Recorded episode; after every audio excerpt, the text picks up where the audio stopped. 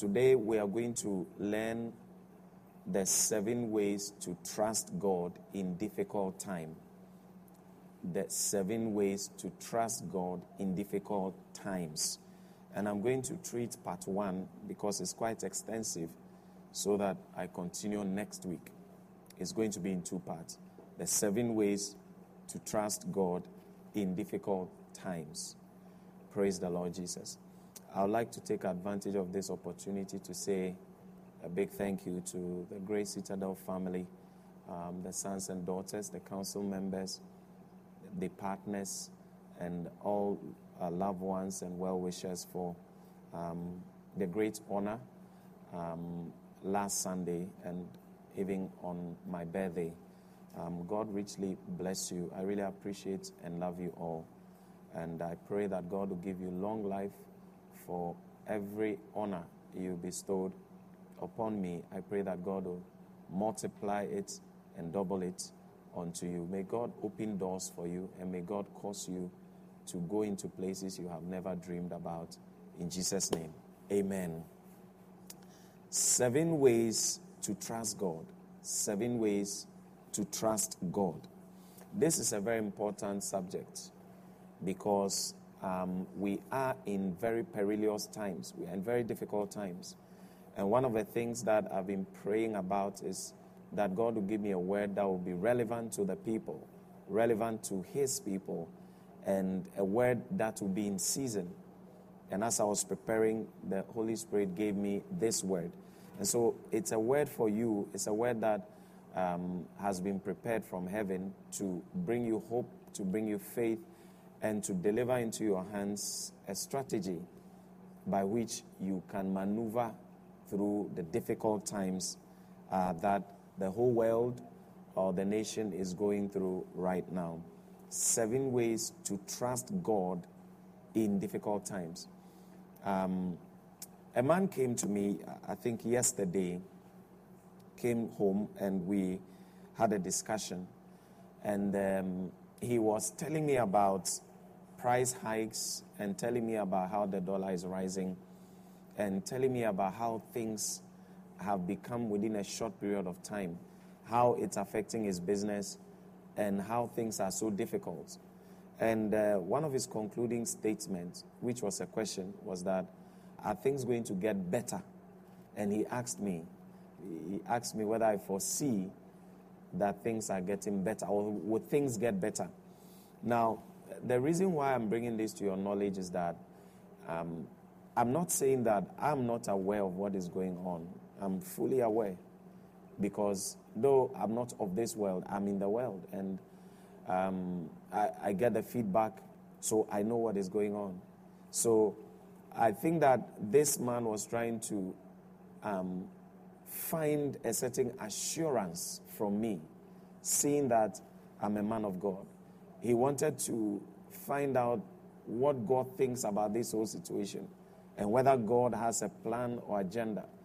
Um, so I clearly understood him from where he was coming from, um, seeking answers, seeking a certain um, word that would give him hope because I noticed that the man was really down and uh, was really discouraged about what was going on. And that's what brings our mind to this subject of trusting in God, learning to trust in God learning to understand that trusting in God is not just something we do, it's not a mental exercise. It's not something we do to console ourselves in difficult time. You know, sometimes you meet Christians and you ask them, How are things going? Are things better? And then the response is, I am trusting God. And what they mean by that statement is that um, they have consoled themselves with the knowledge that God exists. You see? And many Christians stop there because for many people, they conclude that, well, I'm not dead. So because I'm not dead, I am trusting God. And so because I'm trusting God, I know that uh, things will get better someday. You see? That's a dimension of trusting in God. That's a dimension. For many people, trust does not deliver results. For many people, trust is just um, a certain consolation. It brings you a certain hope. It makes you feel happy in a difficult situation. But going through scripture, you notice that trust delivers more than hope. Trust delivers more than hope. Trust delivers tangible results. Praise the Lord Jesus. Trust delivers tangible results. And um, let me give you a few examples.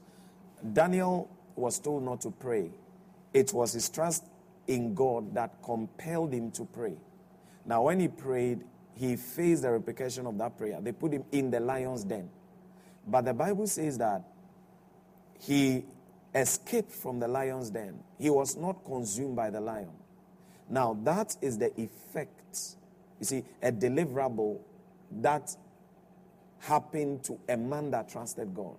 So, trust is not just having a certain hope, trust delivers unto us tangible manifestations and results. That's what I'm bringing your mind to. Another example is the three Hebrew boys. We all know that story. Bible says that they were asked to bow down to a graven image in the book of Daniel. But the Bible says that they said, We will not do this. And the Bible said the fire was increased. And then the man that was pushing them into the fire was even consumed by the heat of the fire. Now, the Bible says when they trusted in God, when they trusted in God, instantly there was a fourth man that was walking with them in the fire. And the Bible says that that trust that they put in God delivered them. That same day they were delivered from the fire. So that's another example of how trust can lead to deliver instant deliverance. Now, let me give you another example. Um, Abraham had crossed the age of giving birth. He was 100 years. And then God gave him a promise that he can give birth. And the Bible says, the Bible uses a certain expression. The Bible said that Abraham hoped against hope. In summary, Abraham put his trust in God concerning the word he had given him. And the Bible says that Abraham was able to uh, impregnate his wife, Sarah. And Sarah was able to take seed. So, trust from the examples I've given you has tangible manifestations and result. Trust produces supernatural results. That's what I'm, I'm trying to bring your mind to. Trust is not just a consolation. Oh, I'm believing God. Oh, I'm trusting God. Oh, I'm trusting God. No. Trust in God produces tangible results. Now, let me give you another example. Moses got to the Red Sea. He was being pursued by the Egyptians. And the Bible says he cried to God because Moses had no one but God. And when he cried to God, the Bible says that God spoke to him and said, Stretch the rod over the sea. And when he had done that, the Bible said the sea parted and they walked on dry land. So that's another evidence that trusting in God delivers instant results. Instant results. So, what I'm bringing your mind to is the fact that trust in God is a strategy, it's a spiritual principle that God has given to men to help men get delivered or to help men see the manifestations of God in their life. It is not just a consolation, but trusting in God has divine manifestations and expressions in the life of the people who trust. What then is trust? Trust is having a firm belief in the truth, reliability, and in the ability of someone Write it down. Trust is having a firm belief, having a firm belief, an unshakable belief, an unwavering belief, having a certain confidence in the truth, in the principle, having that firm belief in the ability of someone else. So when we say you trust someone, it means that you believe in their ability, their ability to deliver, their ability to help, their ability to protect, their ability to help. So trust connotes ability in the or confidence in the ability of another person. That's what trust about. So when you trust someone, it means that you believe that they can help you. You believe that they can provide for you. You believe that they can heal you. You believe that they can deliver you. It means that trust delivers unto us many things, many blessings. Praise the Lord Jesus. And that's why trust is very significant. Now, we as human beings have been created as entities of trust. God has put what we call trust in us. Because without trust, you cannot engage. Trust is the thing that helps us to engage other people. I mean, if you are going to uh, make friends with people, you need to establish trust. If you are going to be able to, you know, work with people, you need to establish trust. So, in every human being is the element of trust. Trust is given to us by God for us to be able to engage. It helps us to engage. Without trust, you cannot engage. But then God is telling us through scripture that trust must be in Him. And then, number two, from what I've shared, trust has deliverables. And so it's very important that you put your trust in God in order to receive the deliverables that come as a result of trusting in God. Let us look at Romans chapter 10, verse 11. The Bible says that, as scripture says, anyone who believes in him will never be put to shame. So, right here, we also see that when you put your trust, remember the definition of trust is having a firm belief in someone, in their word, their principle, in their ability. So, the scripture says, anyone who believes in God, in God, will not be put to shame. So, putting your trust or placing your trust in God delivers you, exempts you from shame. So, one of the divine strategies given to man to avoid shame is to place your trust in God. So, from this, you begin to realize that trusting in God is actually a strategy that exempts you from shame. Let us look at another scripture, Psalm 20, verse 7. It says, Some trust in chariots and some in horses, but we will remember the name of the Lord our God. Hallelujah. Now, it means that the trust that has been given to us, we can channel it into things. We can channel trust into things. But that's not the purpose of trust. Our trust is supposed to be placed in God. Placing your trust in God is an act of will. It's something that you must carry your trust because every Christian has trust. Every believer has trust. With trust, we are able to engage, whether humans or spirits. But the psalmist is saying that some have chosen to put their trust in chariots and others in horses. But then he says, But we will remember the name of the Lord our God. So this is telling us that trust must be placed in God. Now, Proverbs chapter 3, verse 5 to 6. Proverbs chapter 3, verse 5 to 6. It says, Trust in the Lord with all your heart and lean not on your own understanding. In all your ways, submit to him, and he will make your path straight. So, when things become difficult, when we go through difficult times, we should understand that our trust, the place of our trust, is what will determine where we will find ourselves in that difficult situation. Where you place your trust is where your faith is, is where your belief is. Who you give your trust becomes your God. Who you give your trust becomes your God. Because trust delivers unto us blessings, help, opportunities, and advantage. So it's very important that we understand that we need to intentionally place our trust in God, especially in difficult times.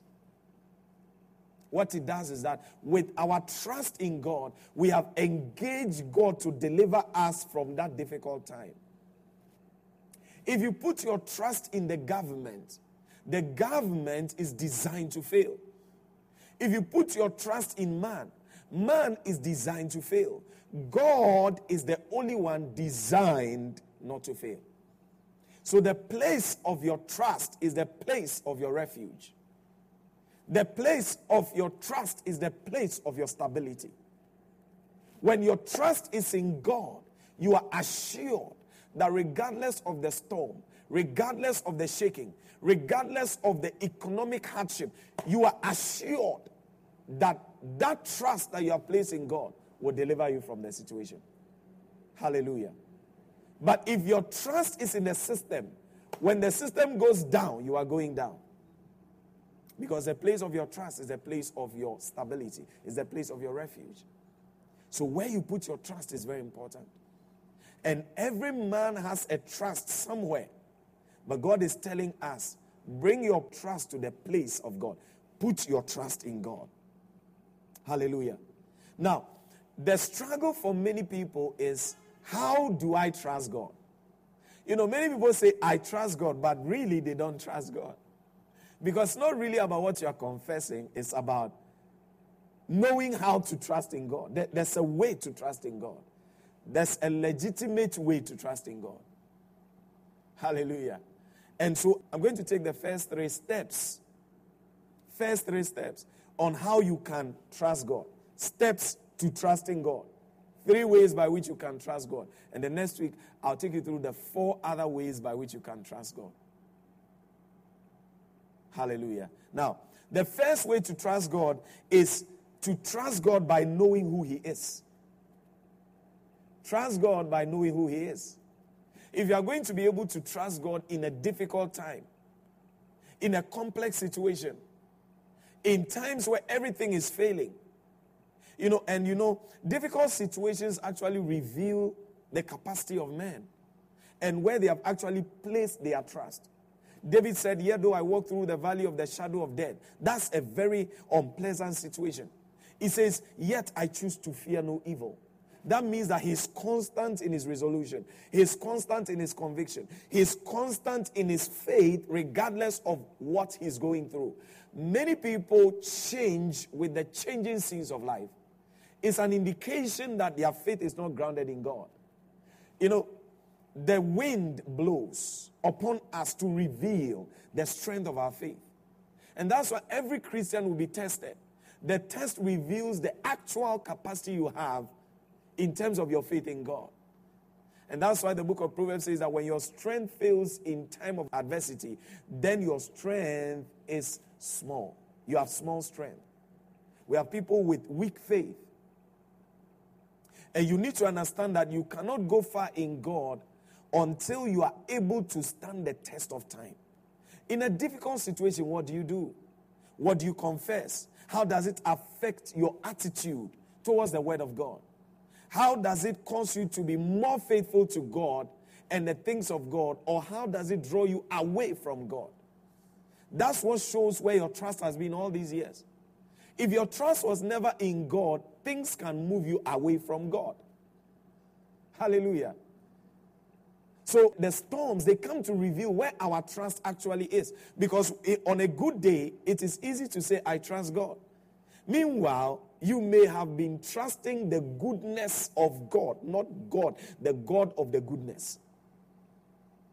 But the Bible says some believe in chariots. We are not to believe in chariots. Chariots are produced, they are given to us by God. Horses are given to us by God. But Bible says don't put your trust in them. When you lose the things that, that are, are, are, you know, have been added to you by God, how you behave exposes where you have actually placed your trust all these years. If times become hard and it affects your church attendance, it means that your trust was actually in the things that God was helping you with. So your trust was never in God. But in difficult times, if you remain constant, he said, Yet though I walk through the valley of the shadow of death, I fear no evil, for God is with me. God is with me. The times may be difficult, but God is with me. You see, if you have God, you have everything. for God is with me. Christians must be able to boast in the fact that God is with me.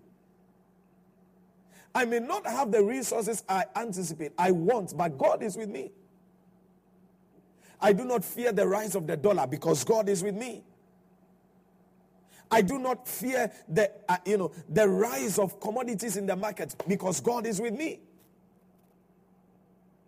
You know, the Bible talks about an event like that in the life of um, Elijah. Bible said that he was living in a time where things were difficult. There was there was a, a big drought, and God sent him to a brook, a brook of Cherith.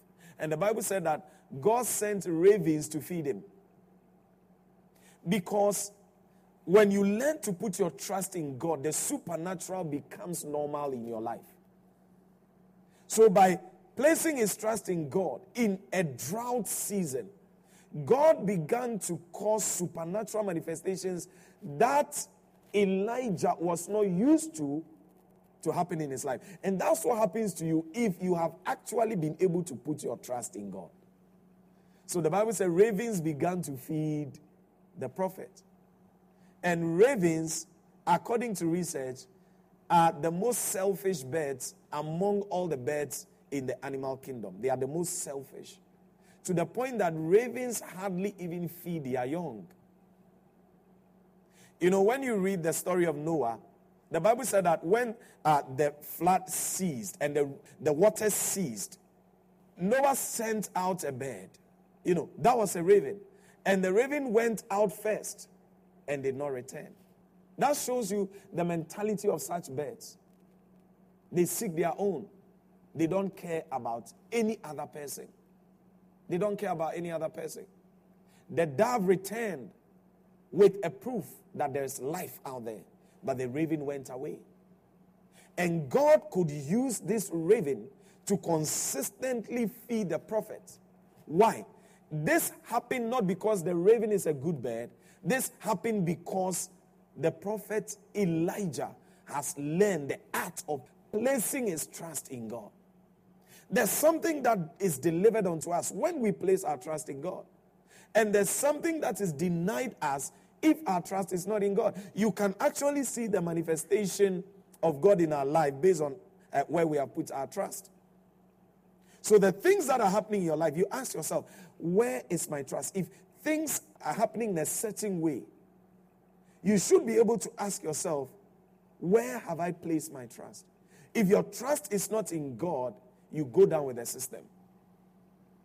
You go down with the system.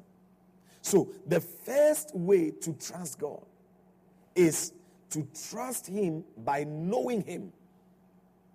Now, you cannot trust someone that you don't know. For example, if two people came to your home and you were traveling, your friend and a total stranger, and you were asked to leave the home and everything in the home for one person, you would obviously choose the friend. Why? You chose him because you know him. So you see, knowledge always precedes trust. You cannot say you trust God when you don't know him.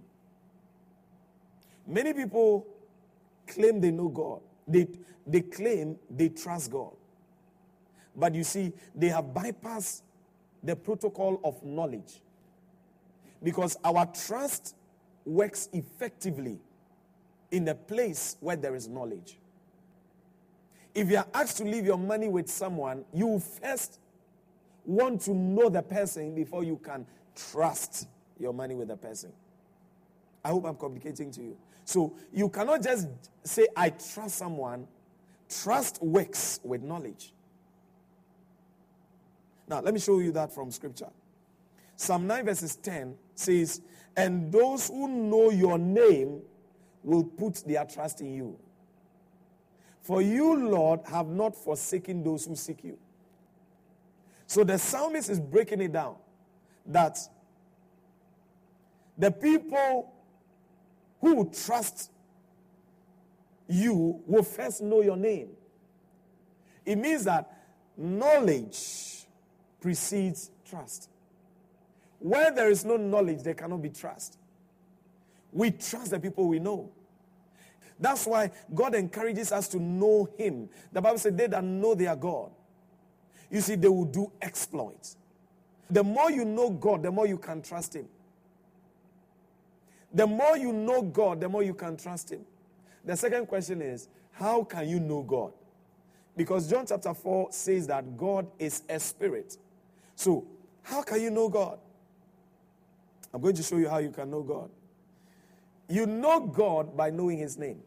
Psalm 9, verses 10. You know God by knowing His name. He says, and those who know your name.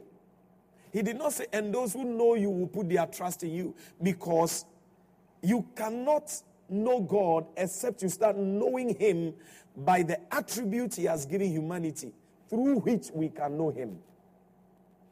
Are you following at all? So he says, Those who know your name. The first point of call when it comes to knowing someone is their name. When two people meet and they want to build trust, the first thing is they introduce themselves by their name. You start knowing people first by their name, not by their favorite food, not by where they work, not by the money they have, not by the power. The first time you meet someone, the first thing you do is, My name is May I know your name? So we know people starting from their name. If you don't know the name of God, you can't say you know God. So the Bible says, and those who know your name will put their trust in you. because names carry the identity of people, names carry the purpose of people. Name help you to easily know people. The Bible says that Abraham was called Abram. Abram means the father is exalted. The father, God, is exalted. And then when God wanted to shift Abram into a new dimension, he changed his name to Abraham. Abraham means the father of many nations, or in Hebrew, it means the father of multitudes, because names send you into the direction of purpose. God changed the purpose of Abraham into a man that is going to birth all nations. And that began with a change of name. It means that a person's name is who he is. So if you don't know his name or her name, you don't know him. Let's say you went out, you made a new friend, and you came home, and you know the favorite food, you know this, you know, and they ask you, who is your friend? You say, I don't know the name. You see, you don't know your friend. Because we know people starting from their name. The word God is not the name, it's not a name. It's not a name. People say, I know God. You don't know him. The word God is not a name, it's a title. That's why there's a smaller version of it given to other beings. Because the word God, let me show you. The word God means a supernatural being who is worshipped by those who have faith in him. You see? So God can mean anything to anyone. Your God is not someone's God, but the general word is God. It means that God is a title that encapsulates a being that people deem as their supernatural being. So for one person, a God is a tree. Another person, their God is a river. Another person, their God is the hurricane. Another person, their God is the moon. So God is not the name of the one we serve and worship. It's a title which is given to supernatural being that operates in that class. That's why the Bible says, among the gods, who is like unto thee? so he's not the only one who bears that title. There are others who bear the title. So it's not an exclusive name, it's a description. So, what is his name? Our God revealed his name to Moses in the book of Exodus. And the name he revealed to Moses was the name Yahweh. The name Yahweh. That's his name. That's a name that cannot be given to a river god, cannot be given to a sky god, cannot be given to a hurricane. It is unique to the one, the God of Israel. He's called Yahweh. So you try to know the meaning of God. If you can know the name of God, you can trust him easily. If someone came to you and, you know, said, "My name is thief." Though he looks gentle, you cannot trust him because the name has given you a certain indication. So the moment you want to know a person, you start from his name. What is the name of our God? Not God, but our God. His name is Yahweh. He has a name. Now, the meaning of Yahweh is what will induce trust in Him. You know, many people don't know this, and that's why they think God is like the others. And that's why people cannot trust Him. The reason why someone will come to church, worship our God, and have the audacity to go to a river and worship another God is that they think that they are all gods. But the day you know the name of this God, you will know that he's incomparable. And that's what will induce trust. Among the gods, who is like unto thee? Who is like unto who? Unto Yahweh. Yahweh means one that brings everything into existence. One that brings everything that exists into existence. It means that the word Yahweh, when you say Kwame, it means Saturday born. When you say Yahweh, it means one that is responsible for producing everything that you see, everything that exists. One that controls everything that has a name. So our God is Yahweh. Hallelujah. Our God is Yahweh. So when you know that He's Yahweh, the source of all things, the source of all creatures, the owner of all beings, then it becomes easy to trust Him. He's not just a God, He is Yahweh. He is the one that all gods submit to. He's Yahweh. Praise the Lord Jesus. So he says, Psalm 9 verse 10 says, and those who know your name will put their trust in you. So when you know that he's called Yahweh, you put your trust. Because you cannot bypass Yahweh and put your trust in any other God. So the first step that helps you to trust God is to know his name. Hallelujah is to know his name. Jesus said in John chapter 17, verse 3, He says, And this is eternal life, that they may know you, the only true God, the only true God. And Jesus Christ, whom you have sent. That means there are other false gods. So if all you know is that he is a God, you don't know him enough to trust him. Because other gods fail, but he cannot fail. That knowledge solidifies your trust. You know, Jesus said you cannot serve two masters. But this one is the master of the other master. He's Yahweh. So knowing his name solidifies your trust in him. He brings into existence whatever exists. Whatever exists, he brought it into existence. He's the master of all things. He's the master of all things. So when you put your trust in him, you have put your trust in the one who owns all things, who controls all things, who presides over all things. Hallelujah. Yahweh is our God. Yahweh is our God. Yahweh is our God. Hallelujah. Yahweh is our God. So you know God by knowing Him, and you know Him by knowing His name. Number two, you can trust God by knowing His promises.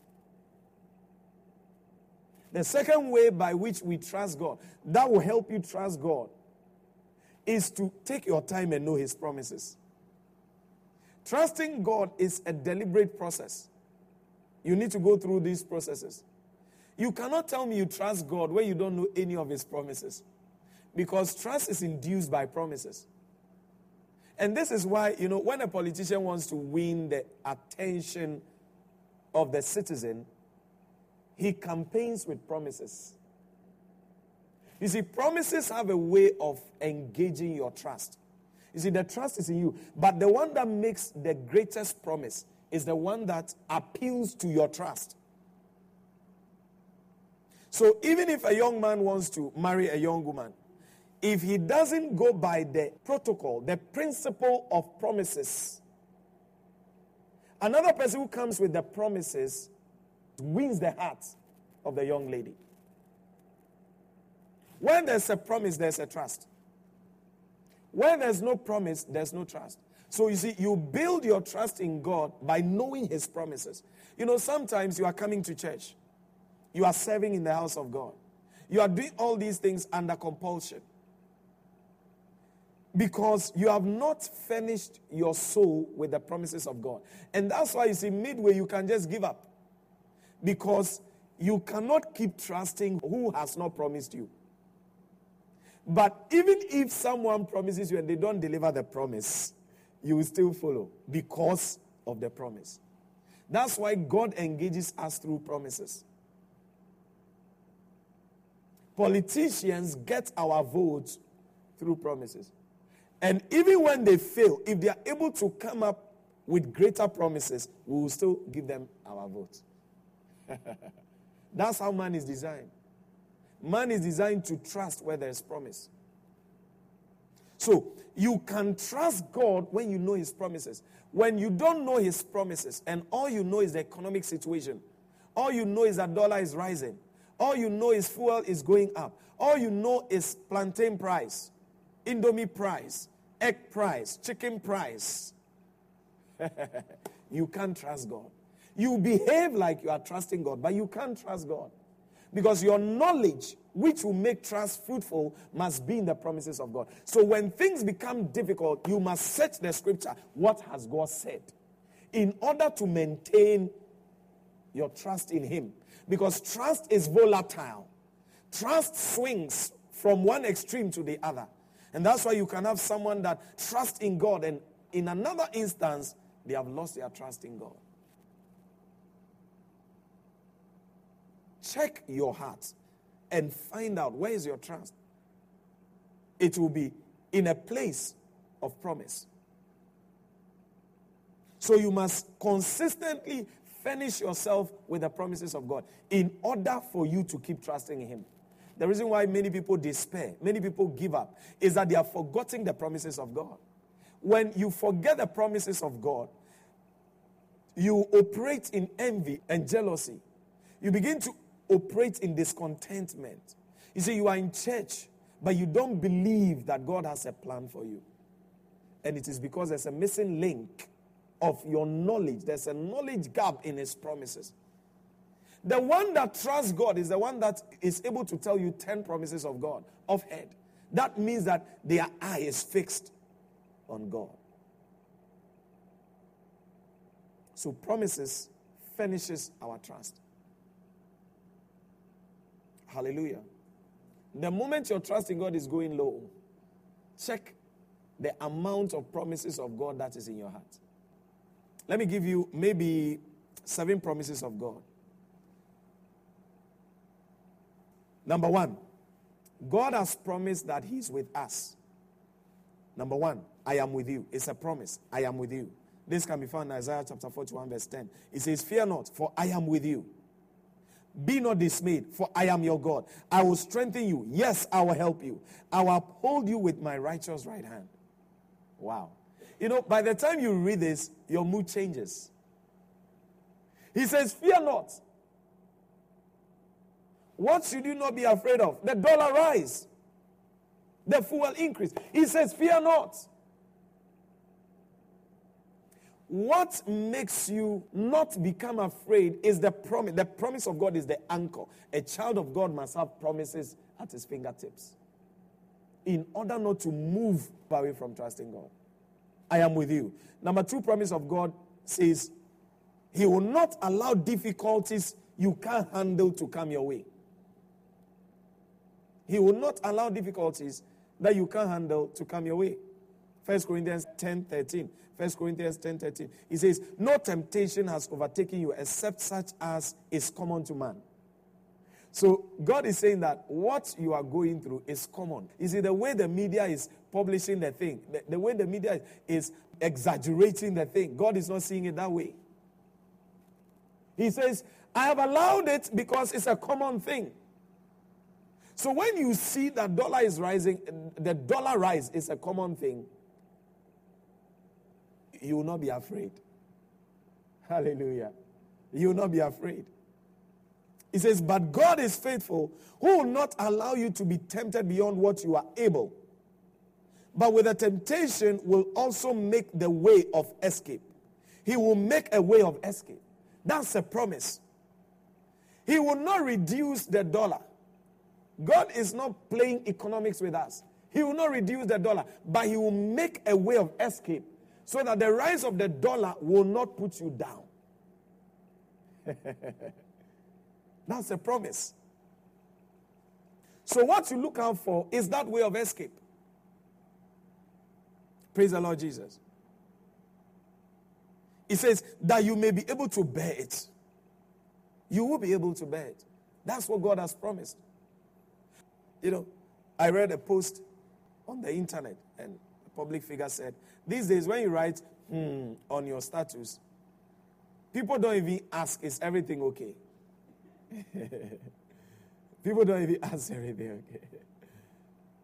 you know, put your trust in God. Hallelujah. And hinge your trust on the promises of God. God says you'll be able to bear it. Hallelujah. Number three promise of God is that God will work all things out for your good. Wow, I love this.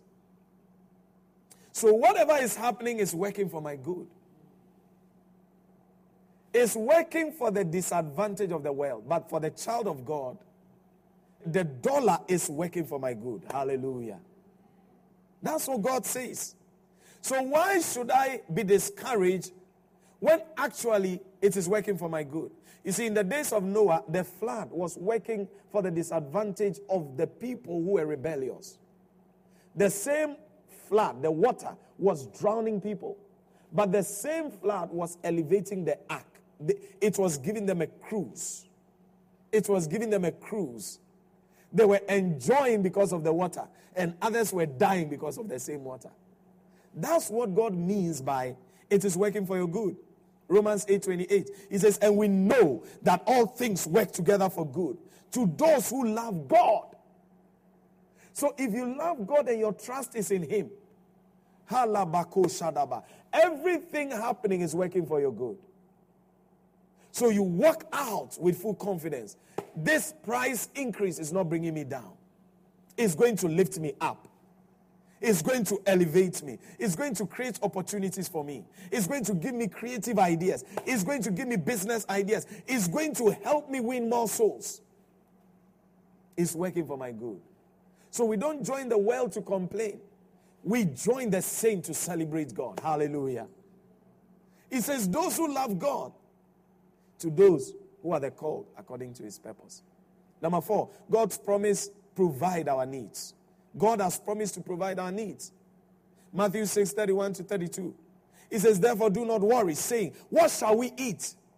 Some people are saying, Well, because things have gone up, how shall we survive? God is God has promised you. He hasn't promised the whole world, but He has promised His children. Do not say, What shall we eat? or what shall we drink? Someone was telling me water has gone up to. Hey, then what shall we drink? I say, is that so? The person was telling me, you don't even know the price of water. You don't know the price. I said, what am I doing the price of water? My God shall supply my need. You walk with the consciousness that God has promised me. You know how a young lady is so sure when a young man tells her that next year I'm marrying you, that thought controls her life. When the young man even travels, he knows that he, because of the marriage, he will come back. You cannot change their mind. God has promised to take care of us. Let them increase cassava to 2,000 cedis per, per one. God will provide cassava for us. The promises of God, they facilitate trust. When you don't know the promises, you become afraid. He says, What shall we wear? Then he says, For after all these things the Gentiles seek. The Gentiles behave like that. Hey, what shall we do? Sack the president, sack the finance minister. You see, your confidence is still in man. The other person coming, is he a human being or angel? the solution is not in a man, the solution is God. You know, we will begin to see progress when we channel our trust into God.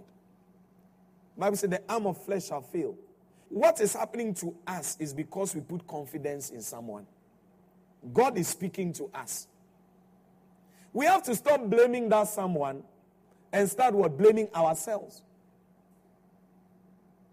Hallelujah. Yeah. What happens to you is a feedback of where your trust is. When you put your trust somewhere, you get feedback from that place.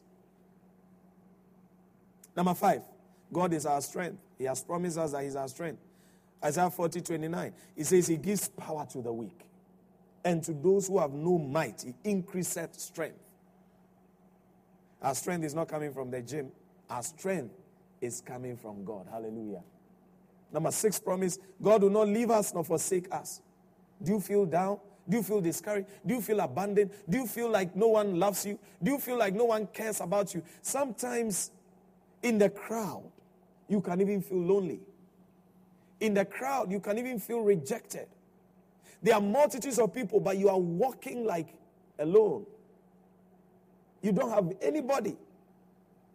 You are feeling like that because you don't know the promises of God. And when you don't know the promises of God, life becomes so narrow. He says, Deuteronomy 31 6 says, Be strong and of good courage. Do not fear, nor be afraid of them. For the Lord your God, He is the one who goes with you. He will not leave you nor forsake you. Hallelujah. Say, My God will not leave me. Say, My God will not forsake me. That's so refreshing. It's so refreshing. He did not say your money will not finish. He said, He, God, will not leave you. it means your money can finish. I mean, look at Jesus. He was working with the disciples and their money finished. And the soldiers came. A whole Jesus with the 12. All of nobody has money. Imagine. A whole Jesus and his people. They don't have money. So you don't say, because I don't have money, God has forsaken me. What are you talking about? Jesus only used that word when God turned his face away from him on the cross. But when God is with you, he hasn't forsaken you. Your money has forsaken you. When you open your kitchen, the food has forsaken you. When you open the fridge, you can have a fridge that is on, but there's nothing in it. So I don't know what you are chilling. Maybe you are chilling the air inside the fridge. Your fridge has forsaken you. You know, sometimes you've even forgotten that you've consumed everything. So you, you have this mind that, oh, I have some biscuits in, in, and then you open and you are like, wow, what happened? It means that thing has forsaken you. But when the soldiers came, Jesus did not have money in his pocket. He said, Matthew. Matthew said, Me cry, I don't, I don't have. He said, What about you, James? James said, My money is finished. Ah, Judas, you keep the money. Jesus, we, we spent all yesterday. Oh. Are you kidding me? That 13 people, nobody has money. Is it possible? 13 friends, nobody has money. That was when they, they should have said that, no, no, this journey we are going, we won't go again. Some people, when they don't have money, they won't go to church again. When the disciples did not have money, they were still following Jesus. They were listening to teachings. In fact, when Peter was a baby Christian and he didn't have fish, which was the source of his survival, he offered his boat. That was when he said, Sit inside my boat and do church inside my boat. I am hungry, but I will listen to your word. That shows that he had this trust in Jesus Christ. So the thing is not a matter of what has finished, it's a matter of where your trust is. If your trust has never been in God, when something around you finish, you will be exposed. That exposure is not that God has not provided for you. That exposure reveals that your trust was never in God. Get back in line. And Jesus said, Peter, go back into the sea. The people who needed money, they were waiting. He went to the sea, they were still waiting. He caught the fish, opened the mouth, brought out the money before they could pay what they owed. Say, My God will not leave me. Say, My God will not forsake me. He will not forsake you. The presence of things in your life is not the validation that God is with you. God is with you in abundance or in lack. God is with you. And so far as God is in you, you are in abundance. Have this at the back of your mind. Have this at the back of your mind. Don't allow the economy to control your emotions. Don't allow the economy to control your mood. Don't allow the economy to control you. It's not constant, but your God is constant. Hallelujah. The seventh promise of God is that God will fight for you. Deuteronomy 24. He said, For the Lord your God is he who goes with you to fight for you against your enemies, to save you.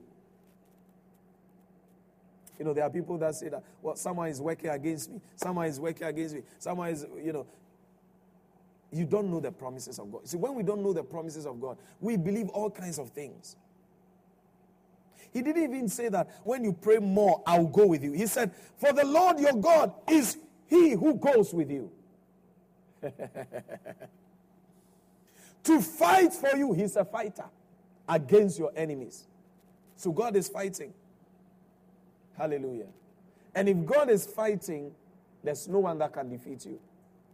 Whatever you are going through will not bring you down. Whatever you are going through will not defeat you because God is with you. Believe that. Keep your trust constant. My God is with me. My God is with me. My God is with me. Number three, finally, this is how you trust God. You trust God by knowing God's reliability. One of the ways to trust God is to know that He is reliable. The book of Numbers, chapter 23, verse 19, it says, God is not a man that he should lie, nor a son of man that he should repent. Has he said, and will he not do? That's a question to you. Will he not do? Is it that you're expecting him to do it at your time? And because you didn't see it happen at your time, you have concluded that he will not do it. You are wrong. Bible says, let all men be liars. Let God be true. He's asking, will he not do? That delay, it doesn't mean it's denial. He's asking, will he not do? So if he hasn't done it, doesn't mean he will not do it. For Abraham, he waited until he was 100 before God did it. God is not a liar. But when you give up on his promise, you have become the liar. He said, Or has he spoken? And will he not make it good? Will he not make it good? Praise the Lord Jesus. You know, there's someone thinking and saying, Charlie, this economy, the, the marriage, we have to send it to 2024. You know, the moment you calculate your life based on economy, you are waiting for another party to come to power. You, you see, you have put your trust in the wrong places. He says, Has he spoken? And will he not make it good? Hallelujah. God is reliable. Let us rely on God. Hallelujah. In the midst of these crises, trust in God. The three ways to trust in Him is what I've given you. Number one, trust in Him by knowing Him. And I've told you His name Yahweh. Trust Him by knowing Him. And you can know Him by knowing His name. His name means the one that brings everything into existence. It means that if you put your trust in Him, what you lack will be provided. The ever existing one. Yahweh. You trust in Him, number two, by knowing His promises. The more you know His promises, the more you encourage yourself with His promises, the more you, your trust becomes strong in Him. And number three, you trust God by knowing that He's reliable. God is reliable. Hallelujah. God is reliable. He's not a failure. Praise the Lord.